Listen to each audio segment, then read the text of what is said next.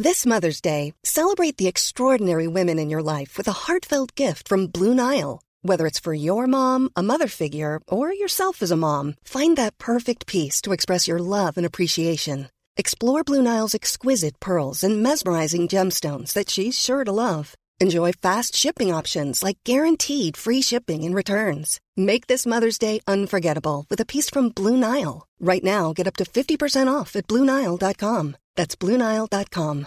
Imagine the softest sheets you've ever felt. Now imagine them getting even softer over time. That's what you'll feel with Bowl and Branch's organic cotton sheets. In a recent customer survey, 96% replied that Bowl and Branch sheets get softer with every wash. Start getting your best night's sleep in these sheets that get softer and softer for years to come. Try their sheets with a 30-night guarantee. Plus, get 15% off your first order at bowlandbranch.com. Code BUTTERY. Exclusions apply.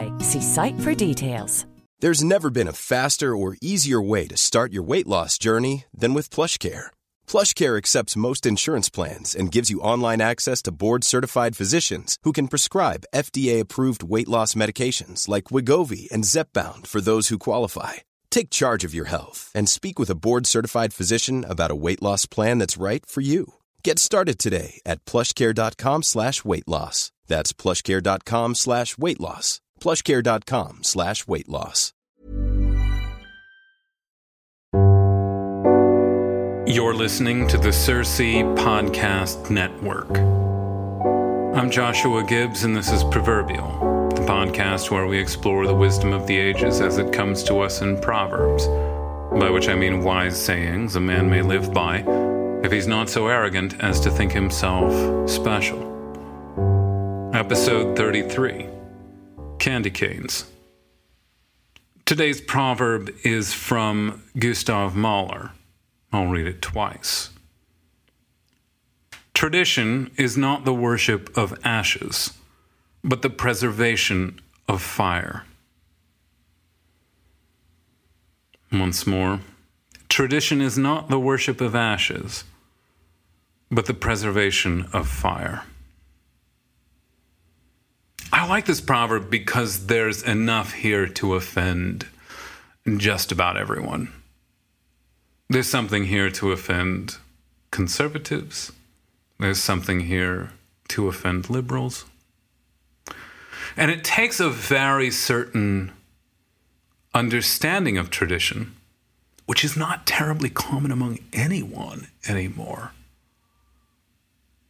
to really appreciate Mahler's wisdom. So let me start by making a few comments here about aspects of this proverb that conservatives, self identified conservatives, are apt to find offensive.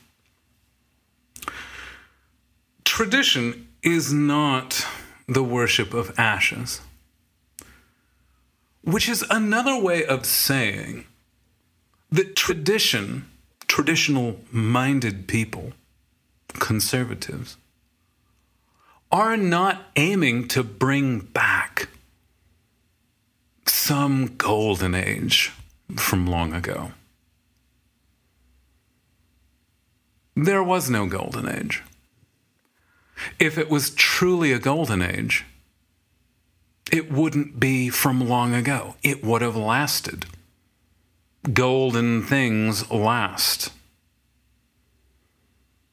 This is a common misconception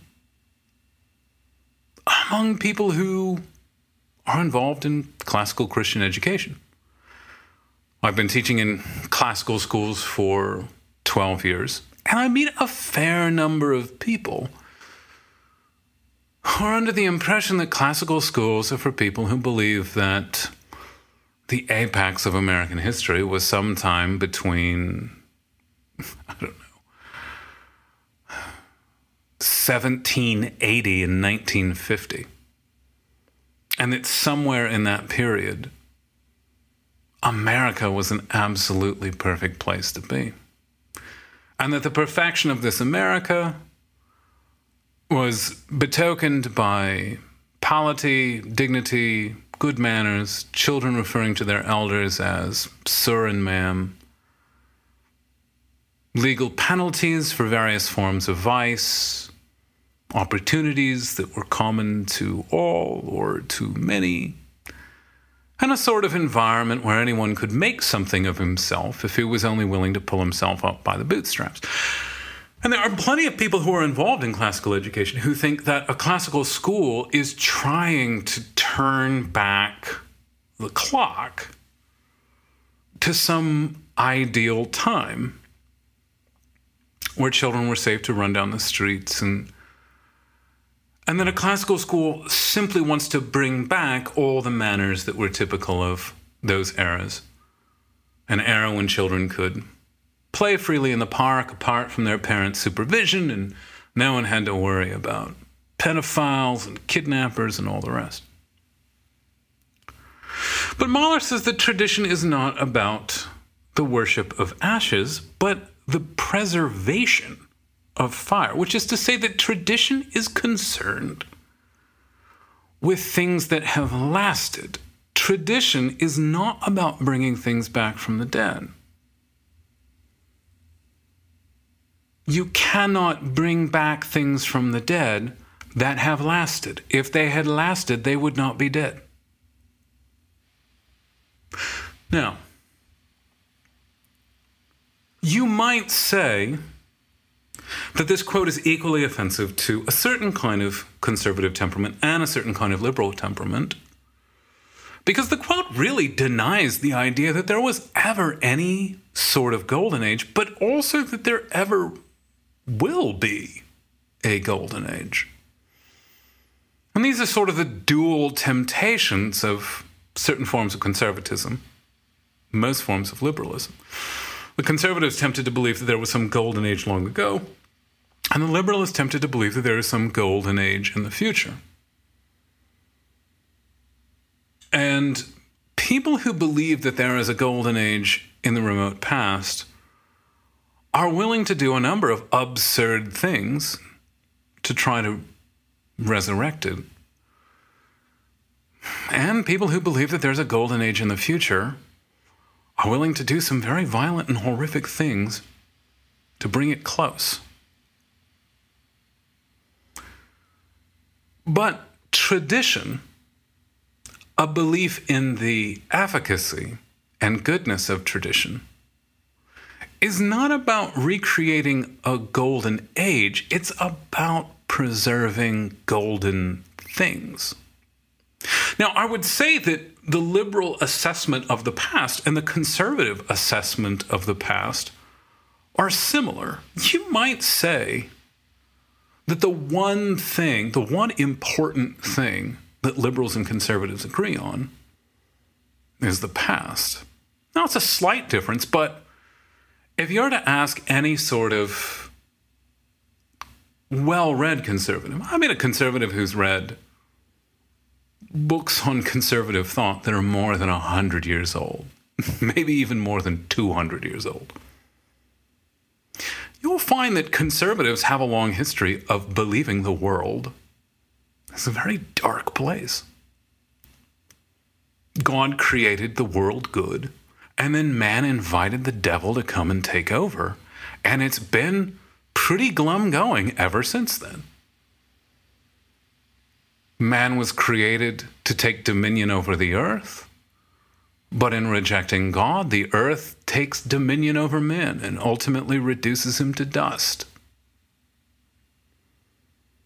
And when the conservative looks at the past, he sees a long and very grievous catalog of sins and crimes and acts of depravity that break the heart. Now, this is exactly what the progressive sees when the progressive looks at the past. And in this way, conservatives and progressives have something significant in common. They both look at the past, and they both see the past as a dark place, a place full of suffering, frailty, ephemerality, failed plots, licentiousness, evil, betrayal. The difference, of course, is really a metaphysical one. I've written about this before. It is the subject of my next book. The difference between the conservative assessment of the past and the progressive assessment of the past has everything to do with rival conceptions of man's orientation in time. Conservatives believe that m- man is oriented toward the past, that he faces the past, and that the future is behind us, and that men walk backwards into the future. Progressives, on the other hand, believe that the past is behind us and the future is in front of us. And we choose whatever spot on the horizon is most attractive and run toward it at a breakneck pace. And this might go some way in accounting for why the world has changed so rapidly since the French Revolution. Before the French Revolution, people believed the future was behind us and that we walked blindly into it, and thus it behooved us to walk slowly. If you're walking backwards over unfamiliar terrain, every step is slowly plotted. But after the French Revolution, we came to believe that the future was in front of us. Christians, too, now accept this idea. And that where we end up is entirely dependent on our own wills our own desires. And because our own desires change so much, the world changes so much. And we believe that our wills can trump our natures, that our wills can best and beat our natures into submission. On the other hand, the conservative believes that man's metaphysical orientation toward the past limits him. And that our wills are limited by our nature. And that when our wills buck up against our natures, if our wills know what is good for them, they will conform to our natures. But when the future is in front of us, our wills determine everything. And it's hard to convince a man who believes that the future is in front of him that he's not free to choose whatever spot on the horizon he likes best and to run toward it. Now, because the conservative believes that the past is in front of us and that we have it to survey, we can see all of the horrible failures in human history. We can see how time devours feeling, time devours memory, time devours all. But not everything. And that's what tradition is. Tradition is that rare thing that survives the ravages of time. This is the reason why Conservatives tend to be so impressed with things that are stable. Because the conservative is oriented towards the past, he knows that virtually every human project ever conceived fails horribly. The conservative knows how ephemeral and passing his own convictions are, his own feelings. And if something can survive, if something is precious enough that several generations of men can deem it worthy of preservation, it is a terribly odd thing. And you need to hold on to it as best you can.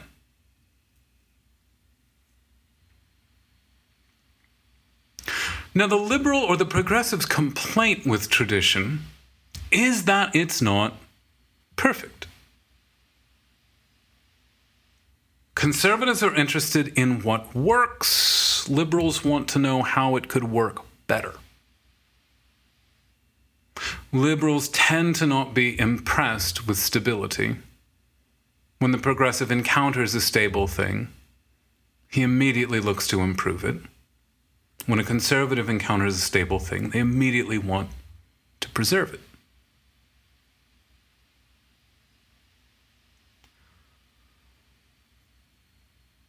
Now, Mahler says that tradition is the preservation of fire. It's an interesting choice of word. It recalls, in my mind, the Greek notion that fire and knowledge are interchangeable, basically. That Prometheus scaled Mount Olympus and brought down fire. Do you remember the story? Prometheus and his idiot brother Epimetheus are charged with stalking the earth full of creatures. And Epimetheus gives all of the good weapons to the animals talons, fangs, poison, speed, wings. And then what's left over is man. This soft, squishy, fleshy thing that's easily torn apart. Can't run fast, can't fly, no poison, no talents. And because he sympathizes with mankind and his frail state, Prometheus scales Mount Olympus, tricks Zeus, and brings down fire, which is symbolic of contemplation and ability to understand the past and the future. And this makes him not only distinct from the animals, but far more powerful than the animals as well. And thus, there's this sort of ancient connection between fire and knowledge established in Greek myths. So let's read the Mahler quote that way. Tradition is about the preservation of knowledge.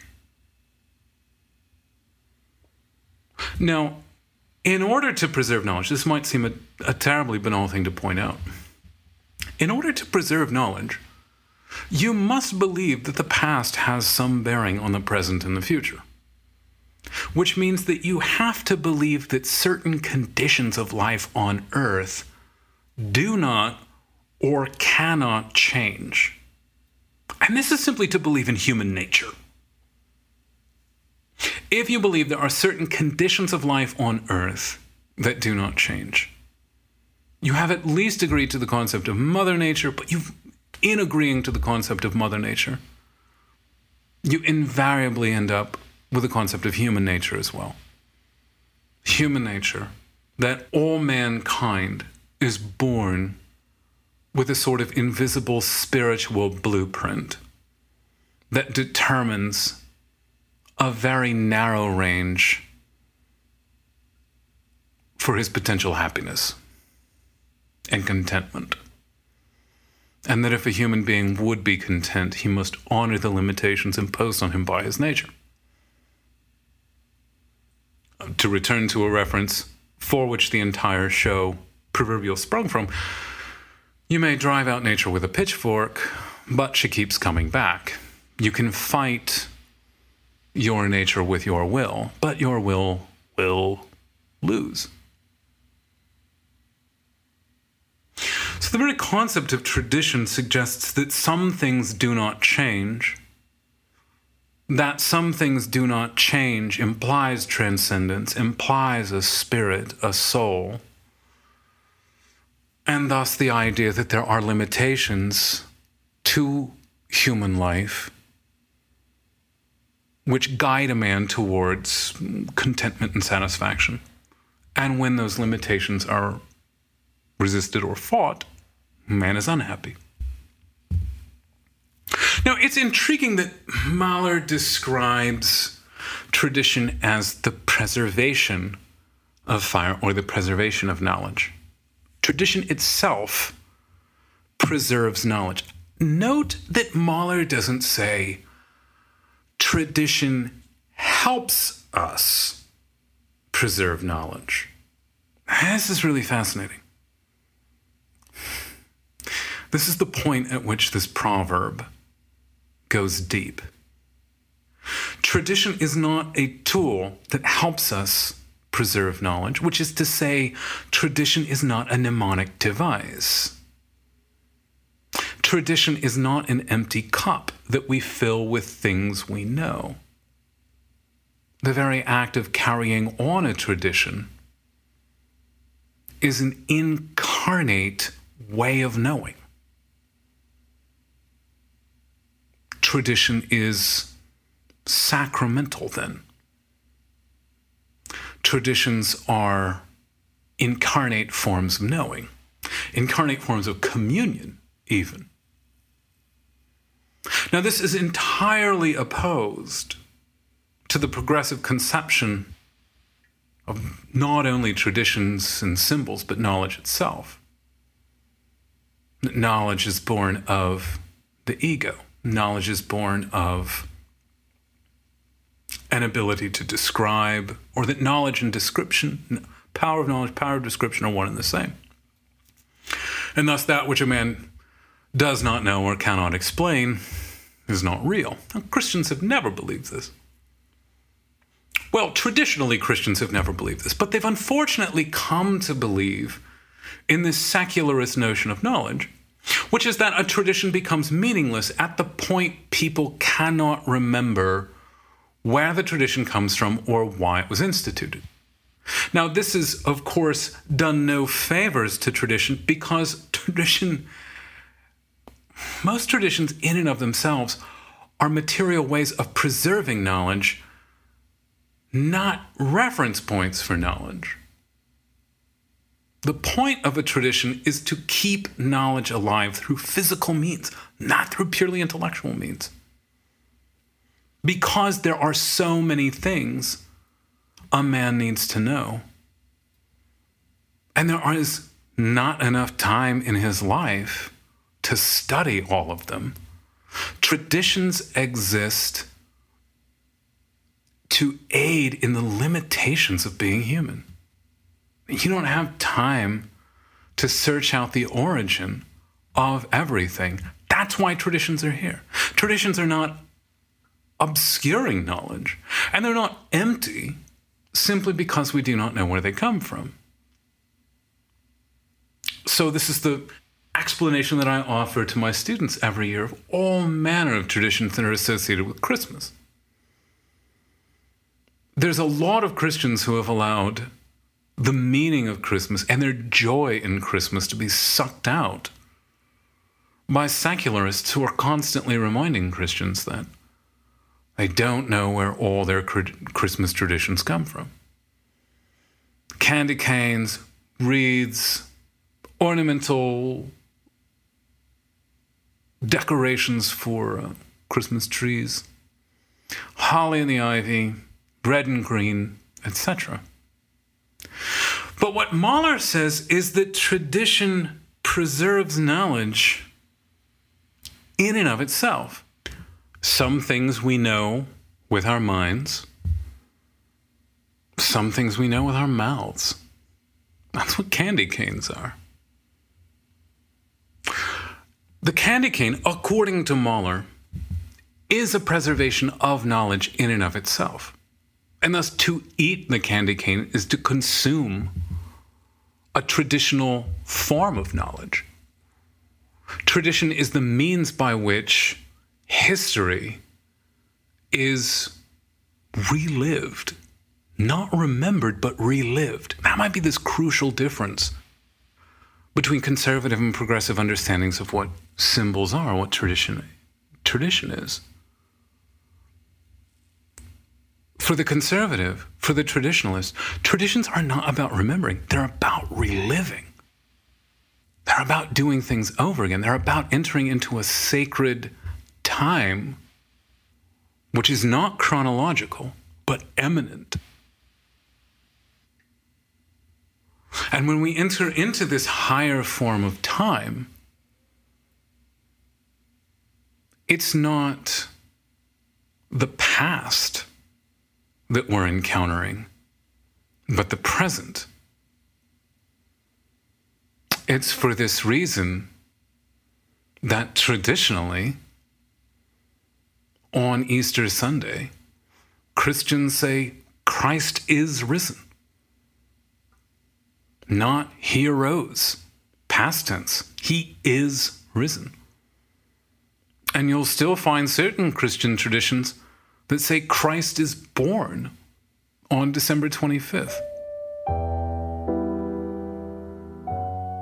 It's not the past that's being recalled, but an eternal moment that traditions allow us entrance into.